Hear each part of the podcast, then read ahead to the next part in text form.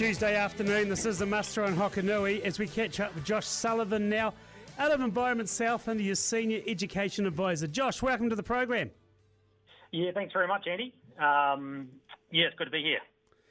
Hey, we're talking today about EnviroSchool's program at Sherwood Forest. Forest. Now, you think of Sherwood Forest, we're not thinking of Robin Hood and his merry men and Maid Marian, but absolutely something totally different, aren't we?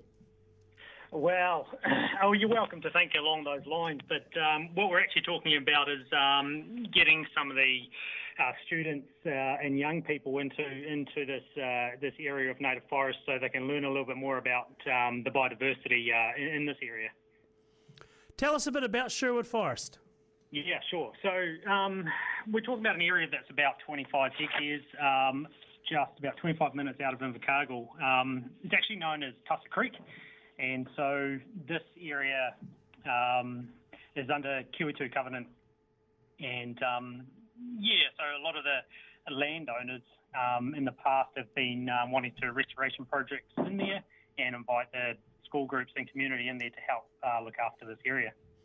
Now, I think back to when I was a wee nipper at Balfour Primary, we had the Allen Reserve up at the Glen Ewer, which was a fantastic piece of area. We could go up there and planting trees.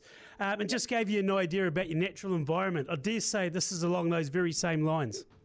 Yeah, yeah, that's correct. So um, this is just getting, you know, um, school groups and uh, students into the bush and opportunity to learn what's going on around them. So, um, for instance, we've got uh, Hedgehope, that's uh, Hedgehope School, um, which is just down the road from this uh, Tussock Creek area or Sherwood Forest.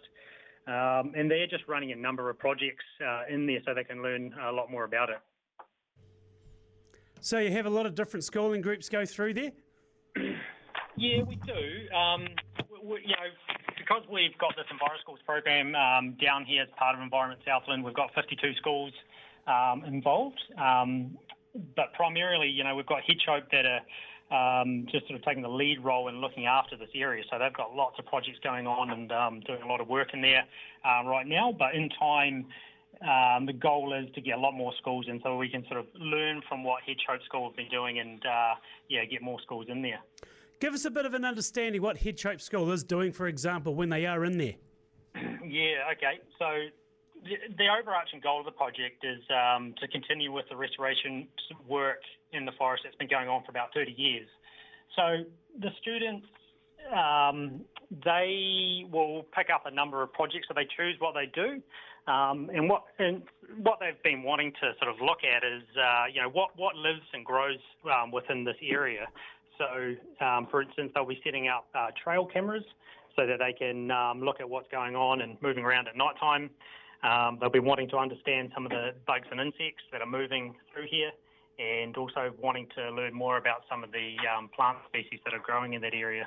So they set up their own projects. They they learn to to um, what is moving around and, and what is growing in there, and they bring in experts to help them understand um, some of those species. So how long's the project been up and running for, Josh?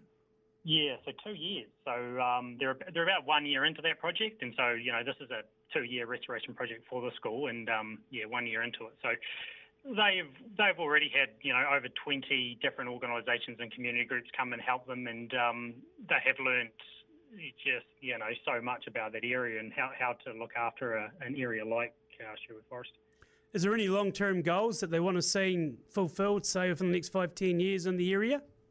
Yeah, so one of one of the next stages, now that they've got a really key understanding of that site, um, is that they want to suppress the pest species in there, um, and so you know, sort of do what they can to reduce the possum numbers and uh, the hare and the stoats yeah. um, that are moving around that area, and so get those numbers down, which will allow um, some of those plant species um, to um, yeah to uh, flourish once again. Well, it's just pretty important to see this going through, like you say, especially regarding the pest side of things.